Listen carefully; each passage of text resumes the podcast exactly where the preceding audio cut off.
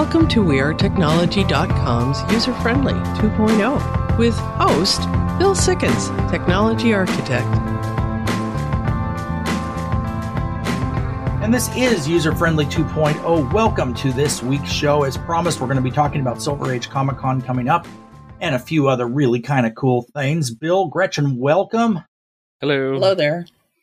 So we all got to go see the Comic Con, and we're going to dive into that and cosplay and some other stuff in the next section. I know, but it was a lot of fun to do that again. I think, and it just uh, it felt good to be back out and uh, be able to be a part of that once again. So we'll have to look at the schedule for the rest of this year. I know I, I'm going down to Black Hat next month, so that'll be kind of fun to cover. Chaz has been covering that for us in recent years. He'll be there with me as well, but uh, it's going to be the first time I'll have actually seen it.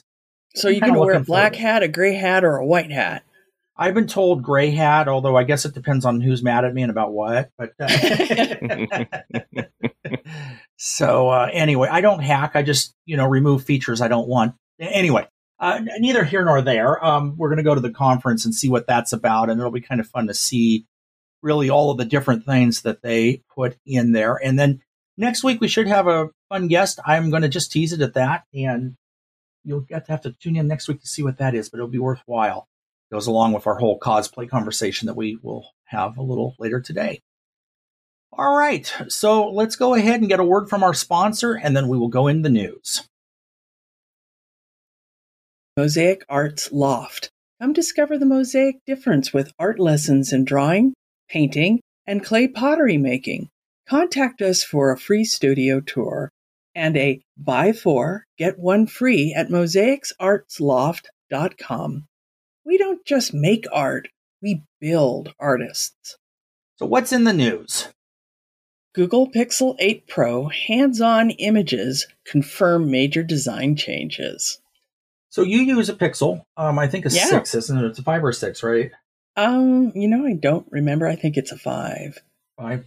I know you've been happy five. with them. I had an older one. I really liked mine too. And uh, in fact, the only reason I switched to my Samsung phone is I needed some of the functionality. But for most people, the Pixel is a great option, and it's a native Google phone, Android, which does mean, at least I've found, that it seems like you get your updates and stuff a little bit sooner than most. So there's some benefits there. But the 8 Pro, um, talking about some different things for all the way from the kind of the look of the phone to having uh, rounded edges that are a little bit more prevalent and other things. There's also probably going to be a pretty big camera upgrade. That's Uh, what I'm excited about. Yeah, yep. And uh, so it's going to be interesting to see what that actually means because they didn't give the specs on it yet. But bigger processor, uh, different sensors, that kind of a thing. And I know that Google has been playing with their designs too. This is just one product. They're actually coming out with a foldable phone and some other things that have all, at least the initial reaction to it has been quite positive. We'll have to see where this ends up going. And for anybody that hasn't done a Pixel, they usually come out as two versions. You get the initial one, and then you get one that in the past has been called an A, so like a 5A, which is a little less expensive. So it's usually a plastic instead of a metal case and a few other things.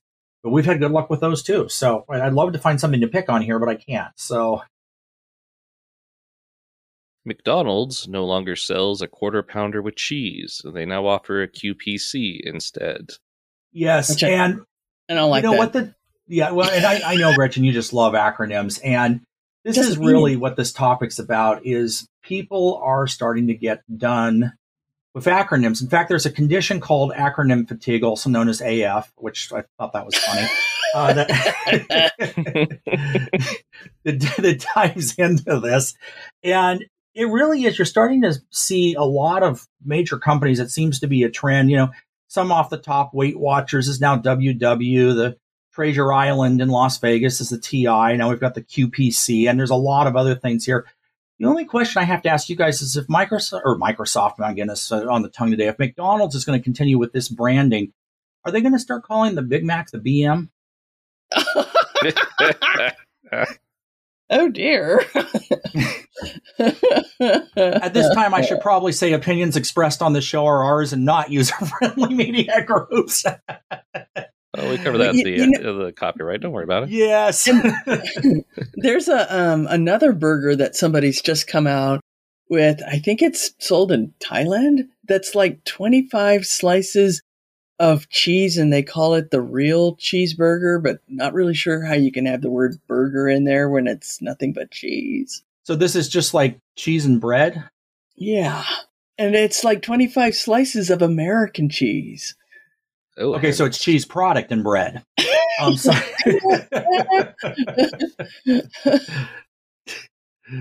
oh my goodness! You know, actually, doesn't I, work pro- for I don't know if it's. I'm, I'm not a favor of that kind of weird cheese like that comes in the plastic and everything. But if it's real cheese, I think I'd like it. yeah. hmm All right. Well, Apple silently pulls its latest zero day update. What now? So this is a conversation. This actually came in as a question, and then I think Gretchen, you actually pulled this up in your research as well. And what this is talking about is there's an article that goes along with it. And when I did some more digging to figure out what it was, it was like reading Latin a little bit. But what they're actually talking about here is we've talked about zero day updates in the past, and just the quick explanation of that. That's something that's designed to patch something that usually has always been there that's been discovered or something that came in an update that broke something that they want to fix right away that uh, is going to be exploited probably. But Apple takes a little different approach to this in the sense that they don't really like to push out updates. They only want to push out upgrades because they do not want their users to be able to downgrade. So once an operating system upgrade goes in on an Apple device, that's it. You can't roll it back. Their reason for this is so that you can't jailbreak the device or make at least make it more difficult, that kind of a thing but they still do occasionally do zero day updates. And one went out to fix some vulnerability, which wasn't really defined in the release, but they decided they didn't want it, so they withdrew it. So if you had the update, it would be there, but afterwards, if you wanted to apply the zero day fix, it was no longer available and said that it would be available in the next update to the operating system, which is going to be a while before that comes out. So in this particular situation, if you have an Apple device that has these type of updates, don't remove them unless you need to. If it's interfering with your work or something, that would be the only real reason you would. But it does talk a little bit about the idea of a closed ecosystem, and you do have to wait, in this case for Apple, to be able to get these updates because there really isn't anywhere else you could go. And since you can't sideload on those devices without jailbreaking them, that doesn't give you an option from like a third party or something either. Hmm. We Are Technology, along with other companies, announces it will no longer use paper checks. Yeah, so this is this is kind of an interesting thing. I'm not so shocked to see this out there, but uh, this actually came from sw- switching to my We Are Technology had um, the liability insurance, and we've talked in the past about how checks are kind of a really a major security hole. You're handing somebody a piece of paper with your signature, address, account number, routing number, Sometimes handwriting, all that phone numbers. Yeah, exactly right. So it's uh, here, or have my identity, and it's very possible to go to any office supply store, online, Amazon, whatever, and buy blank checks so that you can print them on your printer. And I'm sure you know nobody ever does this, but of course you could create a fake check. And along those lines, there is some technology in place from the banks and things to help mitigate that. But if someone was giving you a check, you'd have no way to personally know if it was real or not. And added to that, the United States Postal Service put out a bulletin a couple of weeks ago not to send checks through the mail anymore. It's not secure.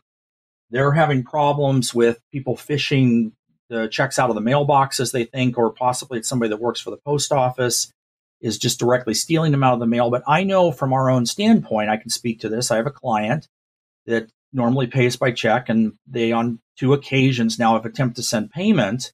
And they're a client I know that wouldn't be, you know, screwing around or something. It's really the case. And the checks have never arrived. The first set eventually did get back to them like three months later. And the second time they sent it, we still don't know where that is. And so they had to go through and stop payment and all of this, which of course costs money. And a stop payment stops payment on that check. But if the thief was to change the check number, it would still conceivably post because the new check number wouldn't have the stop payment on it. So to that end, a lot of companies This just sounds bad. yeah, it, it is. It's just it's a major problem, and you know, to that end, uh, we're technology, and again, I just use us as an example because I know firsthand what we're doing. But this is going along with a lot is completely discontinuing the use of paper checks as far as paying, and uh, we're going to have to figure out how to strongly recommend that among clients. So some of the other solutions you can use for this is if the company you're dealing with offers something called ACH, which is like an electronic transfer, you can pay with e-checks. That's secure. At least it appears to be a lot more secure than the paper checks.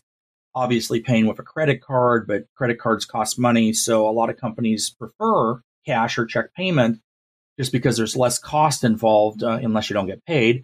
And then, so those type of things are in there. So, you know, from that standpoint, there's some other options. Now, one of the other little pitfalls we've been dealing with here is user friendly for paying most of our contractors and stuff that have it. We use Zelle. I think we've all used that. And that's a payment technology that uh, most banks have adopted as a standard so that you only have to give the person sending the payment your email address or phone number, whatever you use for your Zelle account and that's it. Secure works. You're not giving out personal information. The problem with ACH is to set it up, you do have to get the payment information of where you're sending the money to. So you want to make sure it's a reputable company you're dealing with if they do that. And for whatever reason, the bank that We Are Technology uses, and I'm not going to say the name of the bank here, I don't want to pick on them that bad, but they don't offer Zelle on their business accounts. I don't know why, but they don't. And as a result, there's this other thing in place. So there's still some roadblocks out there to completely going in this direction, but there seem to be some other solutions. So I'll let you know how that goes and what we run into because there's going to be a lot of companies facing this with the insurance companies now no longer wanting paper checks and no longer willing to give uh, you know any kind of coverage on that. It's your problem if you do it kind of thing. Or in our case telling us that we wouldn't get insurance if we continue to use paper checks it's going to be an issue that's going to be coming up. So hopefully we'll then, get some standardization and technology on that. And then on the non business side, you know, if you have seniors who are used to that, they're a different generation who are still using checks, try and work with your senior to get them to pay online. You know, teach them how. Yeah. Yeah. Yeah. And it's Less just, checks you know, in the mail, one of those better. type of things. You have to consider all of these things. And using technology is great, but you do have a generation, and there's people out there that just aren't comfortable with it. So you're absolutely right. Being able to sit down and deal with it, and also teaching your senior or whoever you're helping out dealing with this stuff to not fall for the scams, not fall for the fake emails, only initiate a payment from their bank account that they know they're logged into the right site. All that kind of stuff's important. Sarah Silverman sues OpenAI and Meta over copyright infringement. Yeah, so interesting thing that's going on here, and I have a funny feeling this isn't going to be the first time that we're hearing this. But AIs, conversational AIs, which have all been in the news lately, in order to work properly, have to be trained. And in order to train them, generally it's done using material that exists in one way or another. Sarah Silverman has a series of bill books that were used to uh, program ChatGPT, among others, Meta, OpenAI, and so on, and is saying, well, um, that's a copyright violation. You're using my book for a purpose that it wasn't meant for. And the other side of it is saying, well, fair use says that I can read your books, but now this is an AI reading your books. So where does that fall in all of this kind of stuff? So, so, this so looks exactly like is the is the AI reading the book to others, or was the AI reading the book to learn how to read? The technical term is consuming, and the AI is consuming the book to have the understanding of what is in the book. Okay, that, wouldn't that be just like a regular person grabbing Harry Potter off the shelf or you know some other piece of literature? It would be if it was a person, but an AI that in the law is right now there isn't much. So the bottom line of it is, is this is all stuff that has to be thing, and it's not a bad thing that this is going to go to court, because what this will do is hopefully force them to address that issue and figure out how these things are going to actually work. the best for solid state. Nope. Uh, you're go ahead and go. I just was thinking we were having a moment of silence about AIs there for a second. I'm sorry. I'm sorry, Bill. Go ahead. I didn't mean to interrupt you. the quest for solid state EV batteries is in full swing. So we've talked about electric cars before, and I every time we do, pretty much I get a few emails from listeners that are very concerned about the fact that I quote don't like electric cars, which is not the case. But like I've said from the beginning of this, we have a new technology, one that is still getting some of the kinks worked out of it. And one of the problems is the batteries. They're working on, and since we've started talking about recycling batteries, it's starting to get better. There are some methodologies in place. There's a few startups that are starting to deal with this. So we're seeing some advancement on that front. But even today, the majority of used batteries from electric vehicles end up in the landfill. They contain lithium and other chemicals, which leaches into the ground. So while we might be saving some stuff on the carbon emissions on the front end, we're ending up with this huge pollution problem on the back. So to that end, there is research being done on trying to find a different solution than lithium for creating electric vehicle batteries. So, to that end, there are a number of companies and different things like that out there that are trying to research this and figure out a solution to be able to allow for something that is not quite as polluting or that hopefully can be recycled through an existing platforms. And again, across the board, one of the ones that really seems to be coming to the top on this is Nissan. It has actually prototyped its own solid state battery, which seems to be working. The other kind of thing that's cool about this is it's looking like it could have as much as an eight or 900 mile range on the charge, too. So we'll see where that goes. All right.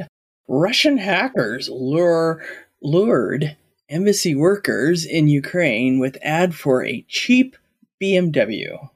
Yeah, that happened. They were trying to uh, find people and they put, hacked this ad that was originally a real one and put it out to Kiev that there's this BMW for sale for 7,500 euros, I think that's, you know, in perfect condition and so on. And in any event, this is really just an example to put out there. There, some of the uh, security contractors found this and shut down the site that it was linking to. But at the end of the day, it's just be very careful. These things are out there, and it's not targeted just to Ukraine. We know from the hack a couple of weeks ago with the DMVs and stuff, the Russians are trying to get into a lot of different systems and steal a lot of information. So if you see something, just this old adage, if it looks like it's too good to be true, it probably is. And if you really want to find information out about something, don't click on links in an email. Don't click on links in a website that have been sent to you that you don't know what it is.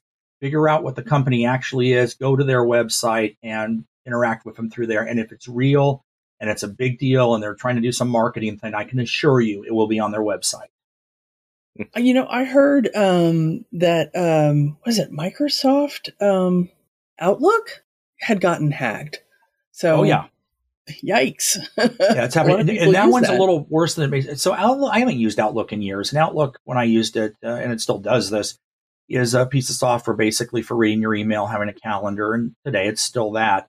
But the way the systems are set up now is they're mostly cloud based. So when it got hacked, what they're actually talking about is the data provider got hacked, not your software on your computer. Oh, so in other okay. words, now you could get emails that look real, but they're not, you know, all that kind of stuff. So, you know, we're seeing yeah, it all over the fun. place. And I'm led to understand that was also a Russian hacker gang that did that. Yeah, so, they just where are these people? you know, well, let's, I, let's um, find their house and stop them. yes, believe me, there's a lot of people that would agree with you on that uh, on that resolution. So, in any event, uh, just watch it. I mean, just be careful. That's all you can do.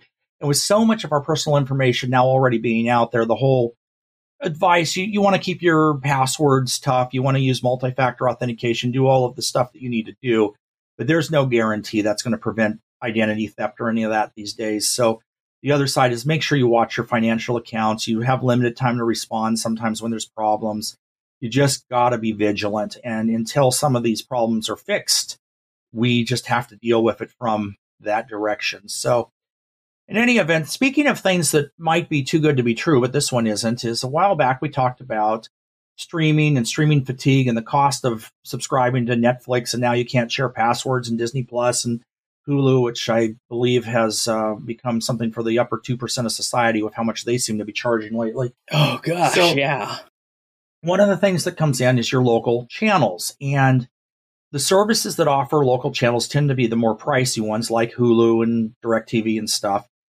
But local television channels are supposed to be available free as broadcast television, like with an antenna. So a while back, we talked about that I was going to try to see if I could get this to work in a way that was reasonable to use. And we've had a lot of questions come in over the last about two months to say, is this successful? And I did get it to work. So I thought I'd respond to that on how I did that because it actually works quite well. And basically, the biggest barrier to entry is that we really don't want to have to put an antenna on each television in our house try to get it to receive the signals. It'd be ugly in the first place and a pain to do. And then, uh, you know, digital TV antennas don't get the same. You don't have gray or snow a little bit if it either works or it doesn't. So it has to have a good signal to even operate. So what I ended up doing is I got a really good digital TV and put it on the outside of the house, ran a wire inside, and got a device that acts as a streamer and a tuner. Uh, mine's an Air TV. There's a number of these out there that you can get. So the antenna plugs into that. Then there's an app that goes on each television and it streams to the televisions from the outside antenna. So now I don't have to have an antenna on each TV. I don't have to have all that additional equipment. And my unit allowed me to plug in a hard drive. So I also have DVR functions, just like you would. And then where I took this a step further, and this, again, I'm not speaking as an attorney, but as far as I can tell, this is legal, is I wanted a guide. There was no guide function on the local channels. So I subscribed for a little while to Sling, which carried this and also supports Air TV natively. And I didn't keep my subscription, but they have a free streaming mode. And in addition, it just it bugs me every once in a while to if I want to renew my subscription, I just say no. But now I've got a guide and a tuner as well, and it seems to work perfectly. So I don't have to pay the extra amount for the local television stations anymore, and I can record just like if I had it over a subscription service like Hulu but I don't have to pay for it every month. So it does work. You can do it. At least I, I was able to pull it off. So so how long before Sling makes that that free piece of software now no longer free? Well, you know, I'm curious about that too. Sling does have a feature where they offer a free stream. And this is available to anybody that wants to use it, where there's a few channels on their system that are offered without you having to pay for them. And that's where the guide component for the local channels are. Now, I've tried to reach out to him about it because I'm not trying to do anything underhanded here. And I, that's a good question. I want to know is this something that I've just kind of found a glitch in the system, or is it something that's going to keep working? And, you know, if not, then what else do we do? I haven't really gotten a strong answer back from him yet. So I don't know. But as far as I do know, it's working. So if it keeps working after this airs, I'll be able to tell you a little more in the direction of, uh, of where that ends up. But even if it didn't, you could still get the local broadcast that way. You just wouldn't have the guide. So that's really the only difference it makes. Hmm. And hmm. um, but again, we and the other thing that kind of surprised me is we have 19 local channels in the Portland area. I had no idea. Really, that there were that well, many. Pretty good sized city. Yeah, yeah. You know, and uh, and it works. But the one place you do want to spend the money is get the best digital antenna you can, because again, with this kind of stuff, if the signal is weak, it will pixelate and it will stop. There's no intermediary like there used to be with the old analog stuff where you could still hear it. It just might not be very good quality. No, it just simply stops and it says, I'm sorry, the signal is weak, and you get a black screen. Do so you recall, having good equipment to do this is important. Do you recall how much a good one costs? Um, okay, so that's actually a good question. I spent $242 end to end on that. It includes the tuner, the good antenna, um, an amplifier that I put on there, and the hard drive to run the DVR. So if you figure the cost over the space of a year, I think it'll pay for itself in about eight nine months, and then at the back end of that, it's just you know. Uh, well, if you're using Hulu, it'll be a lot quicker than than a few, than six months True. or whatever. But now, just said. the point, you don't get the cable channels like history and stuff. It's just the locals. If you want uh-huh. that, I would suggest a service like Philo that's 25 bucks a month. There are other options. All right, after the break, we're going to be talking Comic Con. We'll be right back.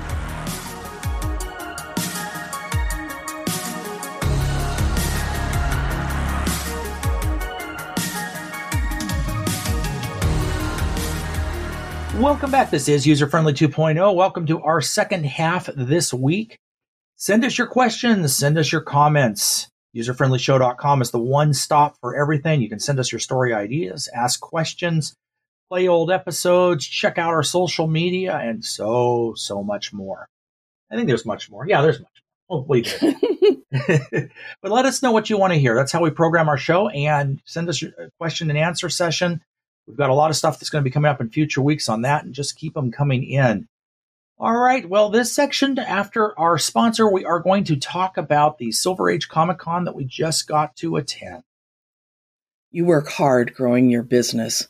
But when it comes to marketing and branding, you simply don't have the time.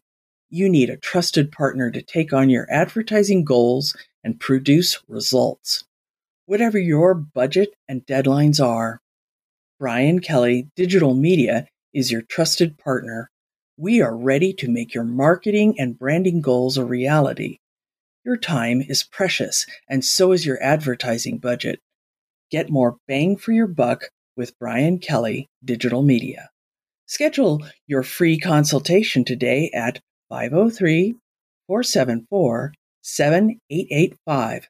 That's 503 474 7885.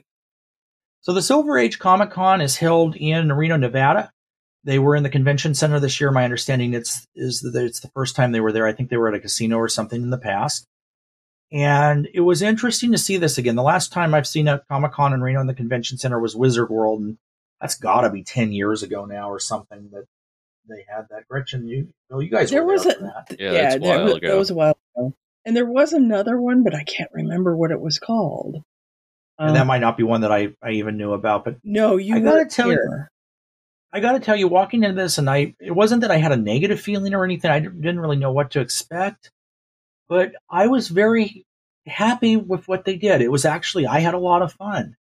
Um, what did you guys think of it, Gretchen? What do you think? Let's start with you. What did you think of the show overall? I think it was nicely done. You know, for a small event, it was nicely done. Yeah, And I think the local community really um, came out. Um, I think it's really needed in this area for people to have a chance to be creative and express themselves and, you know, doing the cosplaying, meeting up with other people and then checking out what what what they brought with them. there were a lot of costumes, especially being that it is a little smaller show. Um, I was impressed, and some people really went to town on what they what they did. Oh yeah, So, Bill, what did you think of it? I'm with Gretchen for a small show, which it really was, and it only was a you know one day's event. It was pretty well done. Um, I felt like the flow of things was a little weird, but you know, not every convention is great at that. But yeah, there was a lot of turnout. There was a lot of variety. I feel like a lot of artists um, in the industry. You know, a lot of good voice actors and movies and stars and the like really came out and uh you know it was just a very diverse convention And that wa- uh, that's something I wanted to point out too. Is I think, um, especially uh, considering this isn't you know San Diego or something, there was a good variety of stuff, and they did have panels and all of the other things that you would expect to see. But it was well put together, and like I like you say, there was maybe the flow could have been a little bit better. One of the things that was uh, interesting is when you got to the end of the like the vendor area and stuff, the you couldn't get around. You had to go back out, so there was kind of a bit of a traffic jam. Yeah, one side was a dead end. Yeah, but all Yeah. really very minor stuff. I mean, that's hardly a big deal, just something that happened. But you had a lot of different availability of, of things um, walking through there. And like you say, the voice actors and some of the people that they were able to get were really kind of cool. And I don't know, it was just a fun one to do. Definitely next year I'll, I'll do a cosplay and we'll definitely go back. And the And, staff uh, seemed really nice. That was something Yeah. else. Sometimes you go to an event and you feel like the staff stepped out of the Empire from Star Wars. You know, it's like, where are your papers? You know, and ah, and you're like, but these people were really nice. Yeah, and it was that way across the board. When we um, registered for media and everything, very responsive. Um, they obviously were very organized and all that kind of stuff, or at least appeared to be, you know. And doing a special event is not easy. I, I speak from experience on that. So, Yeah. you know, from that standpoint, there are days that you might not feel like being nice, but they were very, very helpful, knowledgeable, and professional. yeah for a one day event registration was pretty painless Yeah, you know that was the other. I have to say, I noticed that too. The way that they handled there was a pretty substantial line when the event opened of people waiting to get in, and we've been to events where that means you're going to be standing in line for a couple of hours. And I think it took them 15, 20 minutes to clear it. It was not difficult at all. yeah it reminded me of like blfc where it's you know line is convention space through plus and somehow you're still you, you're waiting but it's not arduous you know Yeah, yeah. I just anytime you have a lot of people, you're going to have a queue, and they did. But uh, And then they had the registration split up so that if uh, you, most people, I would assume, probably already had printed out their tickets online since that was an option. But if you needed to buy a ticket or pick something up at like will call or like we did with the press badges, there was a separate line for that. And the people uh, manning that window were extremely professional. You know, they knew exactly what to do, how to do it. And all of that went very quickly too. So it, it is nice to see the logistics are a big deal on these because we've all been to shows in the past where it's like, what you know happened? And so yeah, when you're the second person in line and you wait two hours yeah there's yeah you ran in, you literally ran into that once i think too didn't you? Oh yeah that happened to me yeah. more than once. Same and, convention uh, and i'm not going to name it because sure but no but you don't need support, to but, but... But there's there's something up. Now you know credit to some of these like uh, emerald city we ran into a little bit of that oh a year ago but of course that was uh, partially due to COVID, and they had mm-hmm. to change their really their entire way that you checked in. So considering all of that, the number of people, I don't think they did a bad job, and I think that that, that might play into it. But there's been some times out there where there's absolutely no reason to do what they're doing. They're just doing something that's completely inefficient, and you end up just standing there and standing there and standing there, and that's no fun. So then you have other ones like the um, one you know that we just went to here, Silver Age, that it's completely the opposite of that. It seems to be well handled, and you know there are some lines, but everything is done in a way that's efficient and and gets you going. So you know, kudos to them and on the that. nice I, thing I, about that part was that we were waiting inside because they moved it to that large facility. Yeah, we're not waiting outside. We've done that in Sacramento. And Sacramento can get pretty warm, especially yeah. if you're wearing a costume that has layers you know, that's a warm kind of based costume. Yeah. So oh, that was nice. Well, and so can Reno in July. I mean, you know, it's oh, it's oh, yeah. hot, but not if they do it like that. It's like you know, no big deal. And um, you know, as far as all of that goes, that was pretty cool. So the layout of the convention, they had the panels on the far side. So you walked in one entrance, and then that kind of stuff was in the back. I think it was an eating area or something with some seats and stuff on the other. Mm-hmm. And then mm-hmm. your voice actors, the 501st had a booth set up there, and um, all of that. And then you got into the uh, artist alley, I guess is what you would call it. I don't think they called it that that idea. The other thing that happened to me that was really cool is the first uh, group of people coming in. They were giving away posters for the convention and some other things. So I grabbed one. I thought it was pretty cool. And here I walk into the artist that created it. Would you like me to sign that for you? Like, cool. that was really cool. I would have liked to have gotten mine signed too, but um, I think we were all starving by that time. Yeah, well, I'll tell you what, Gretchen, I'll sign it for you. Oh, great! Yay!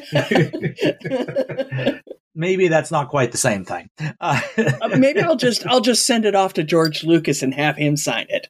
You know, yeah, there, hey, there you not? go. Yeah, just just go ahead and just send that right over. Uh, have some just uh, random person sign somebody else's artwork. Let's yep. let's make sure it's somebody famous. so anybody wanting to send George Lucas random stuff to sign, the uh, address is six six six six uh, Sixth Lane. And uh, no, that's Kathleen Kennedy's address. Uh, oh, I don't even think the devil would deal with her. so, in any of that, we're going to get some responses on that, probably. But in any event, probably. no, we're not. What's what's that guy's name that always is angry uh, and has the mask? God, I can't think of his name. Are you talking about Doom? Okay, now yes, I, yeah. I don't think he's always angry. Uh, he's just very um, uh, uh, official angry? in the way that he feels. and he must be a cosplayer because he's always wearing a costume. So yes, he, no, actually, he's broadcasting from the center of the earth, and he needs that to protect himself. Ah, okay. So, it's as simple as that. Now, on that note, um, we Bill, saw some great costumes. Bill, your wife was with you for this, and what did she think of it? Oh, she liked it. Um, a lot of it because you know she enjoyed a lot of this kind of stuff. Um, you know, back when we first started, she wasn't too big on conventions, but she's really uh come to enjoy them, and she thought this one was pretty good. Um, I think her complaint was like a lot of them, they could have turned the AC up a little bit more. Yeah. Oh yeah. Yeah. Yeah. I agree with you on that. Well, they said, and by the way, just for the record, that's actually probably not the convention having control of that. When you are in a convention center, and I speak from experience, those type of decisions are usually made through the staff or the union running it or whatever it is. And it may be that to get the temperature changed, requires an act of Congress. So we can't definitely blame that on the festival or on the um, on the Comic Con here, but um, I definitely agree with that. And we've run into that in the past. And when you get a lot of people into a room, you need more air to keep it comfortable. It's just the way it is. Yeah. So, but well, whenever um, you have costumes too, when you have that added in, the large groups, the costumes, yeah, yeah like uh, the Halloween events that we've been to. Yep, mm-hmm. absolutely. And uh, and I was good at this event too. I didn't ask any of the Mandalorians who took their helmets off if they have to go swimming under a burned out city on an abandoned planet. So, you know. Actually, we've got some friends that do uh, Mando costumes, and they had a booth there, and it was kind of fun to run into them again. And well, they that really particular group, they wouldn't have. They're not part of that sect. Oh, uh, matter of fact, one of them was dressed as um, Minister Almec, who hmm. was hmm. in um, who pissed off uh, Duchess Satine, you know, and the kid. Well, he's not really a kid anymore. Um, you know, he's yeah, he's not a kid anymore, but he did an amazing job on this Almec costume. And um, you don't usually see that character portrayed. Nice job. Good job, yeah. Kyle.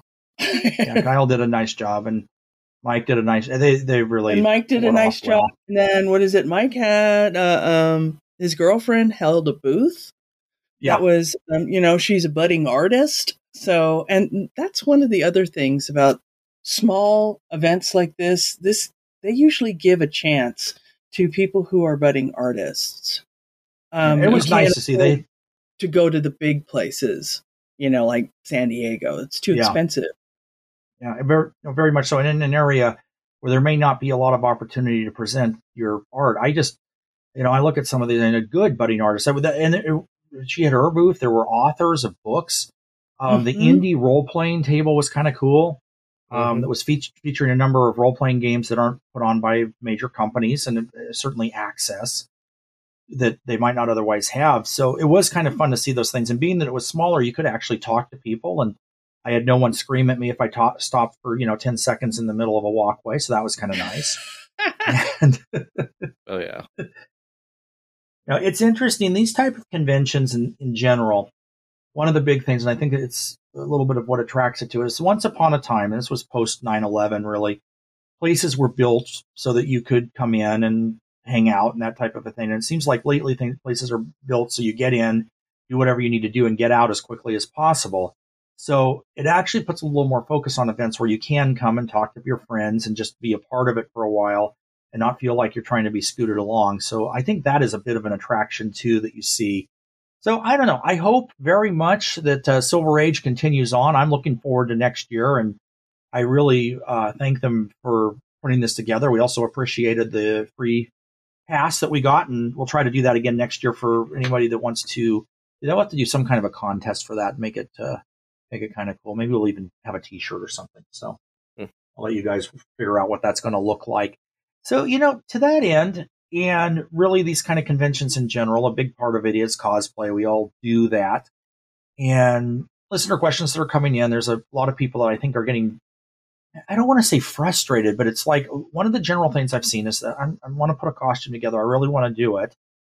And it's either I need to become a master seamstress and, you know, and with the cosplay costumes, also maybe a CNC operator, someone that knows how to mold plastic, an electronics yeah. engineer, you know, to make all of this stuff work, or I have to have a lot of money to pay somebody else to do it. Now, is this a barrier to entry, or is there a way to work around it? And Gretchen, I'm going to start um, with you on this because you've worked with this a lot. I know. Okay, so um, all right, so I've been working on a Mandalorian costume, and this was originally a project that Jeremy and I worked on together. And well, now I have half of the team missing, and he did things like the spray painting because um, I would just like spray it on. Yeah, well, just get it on there, you know, and it would drip and it looked like, well, I won't say that word. Anyways, he did a better job. So I had to start practicing and learning how to spray the pieces. Um, and that's something else that I've also noticed that um, he was also the person who would cut it out of Sintra, the shapes and he would uh, shape them for me, heat the heat the pieces up, bend them, And so that's kind of out of my ability to do.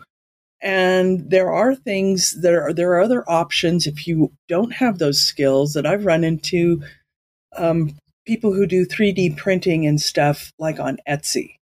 So that is an option for the components that you don't know how to build. Um, Bill, do you have any other ideas of you know places that people can go to supplement skills that are missing? Not necessarily skills. I mean, you can always go and find others. Um, there are a lot of crossplay communities that you find where a lot of people will share knowledge and occasionally manufacturing for that kind of stuff if they, you know, get the right groups. A lot of it too is is depending on the character you're choosing. You know, if you're if you're going for Iron Man, you're going to be doing a lot of work. Same with you know Mandalorian. You're going to be doing a lot of the work yourself. Um, but there are places online um, where you can buy costumes. They're sized or they're custom sized or, you know let's say video game characters or something. They're not the highest quality. There are some that are very good high quality but you know like in ours you're you're paying the difference you know? These are higher grade than you're going to find at a uh, the halloween store you know? Yeah. Uh, spirit. And they're going to be better than you know and uh, they're but they're not going to be as high grade as like some of the people we've seen who are professionals and they make their own right but yeah, the, the Iron Yeah. Man guy. Um, which which I don't know which character he was. that was a war machine i think Oh, he's War Machine. one of He them was i think it's that was good. oh yeah Now, some of the stuff, some of the stuff you see is just amazing. That's where you start thinking about this, and you know, I, I think that would be my feeling too. You do what you can do, and if you need to outsource certain pieces of it, and then the other thing that I think is important as well is look at sites like Etsy and other places. Uh, you know, don't just order something generic from Amazon. It's good to support the local artists and the community. yeah, Number one, you're going to get a better price. Number two, you're probably going to have the ability to get some help if you need it, and maybe even get some customization and that type of thing done where that comes from. Now, doing a full cosplay costume is not cheap. It just isn't. no, Even if you do it yourself, you still need the materials, but there are ways that you can deal with that. And Bill, like you said, there's different communities out there and fandoms also is specifically like if Yeah. you want to do a Star Wars costume, there's obviously Star Wars communities and you know the better ones that are of course the dark side and the Mandalorians, and then I think there's probably people that play Jedi's too. But anyway, the uh,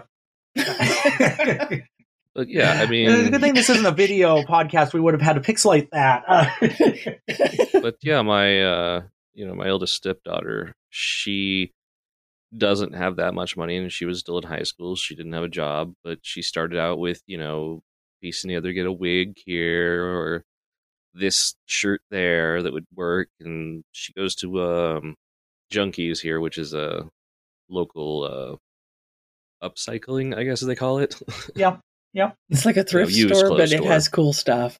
yeah. it has a lot of good stuff actually, but Yeah, um, you know, in uh, going to our thrift stores and stuff. But that's how she started, and you know, we've been working on a costume together. We've it had to put it on pause because of my health and such. Um, but that one's required, you know, basically teaching her how to run a sewing machine, how to measure things, how to figure out how to build the costume so that it can be put on, you know, without it Yeah, being a problem.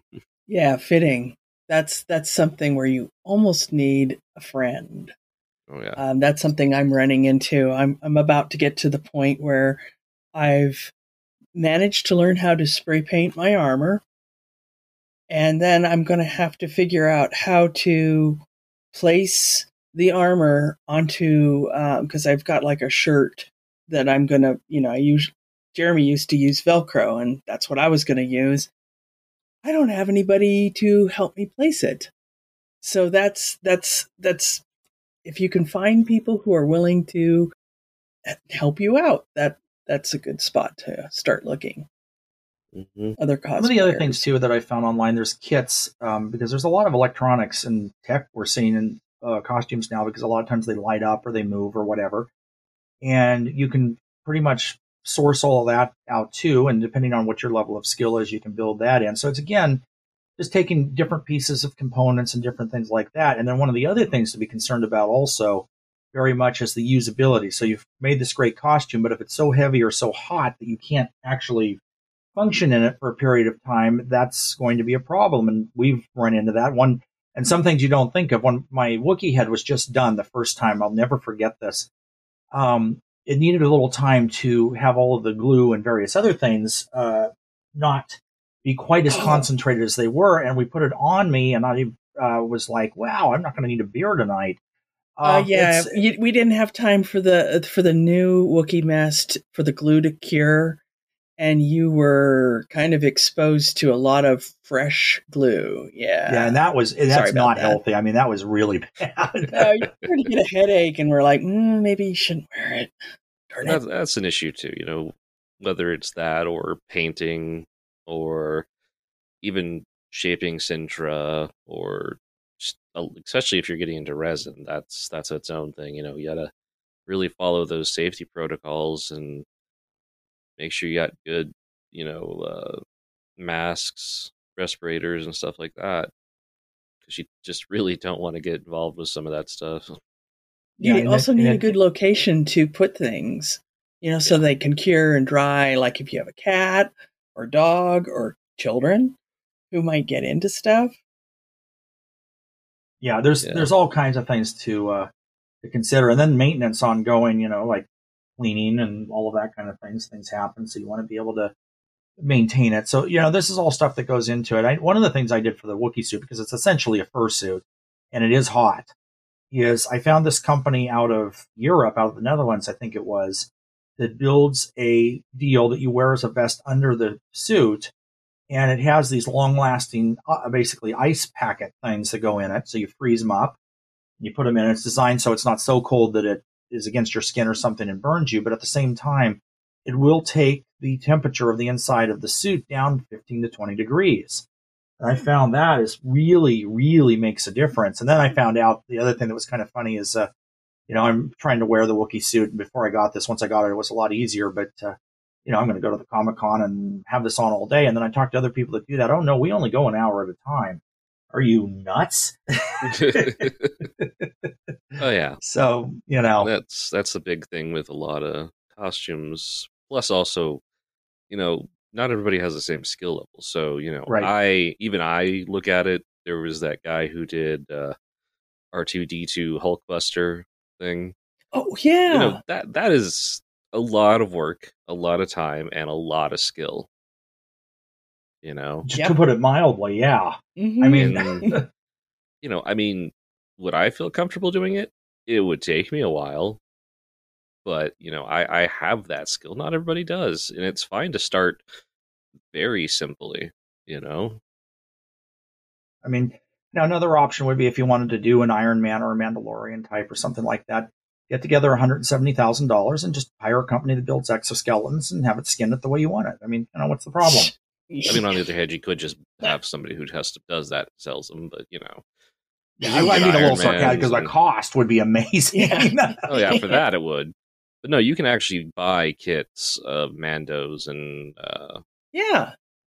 It's like Get I think Jeremy start. bought a helmet online. Yeah, Jeremy bought a helmet that he ended up uh, going ahead and you know painting and putting the visor in and everything. I did too. Yeah. Well, and Gretchen, you made a jetpack or a little tiny itty bitty jetpack, but uh, yeah, that way too. I think you ordered that from somebody. Yes, I did.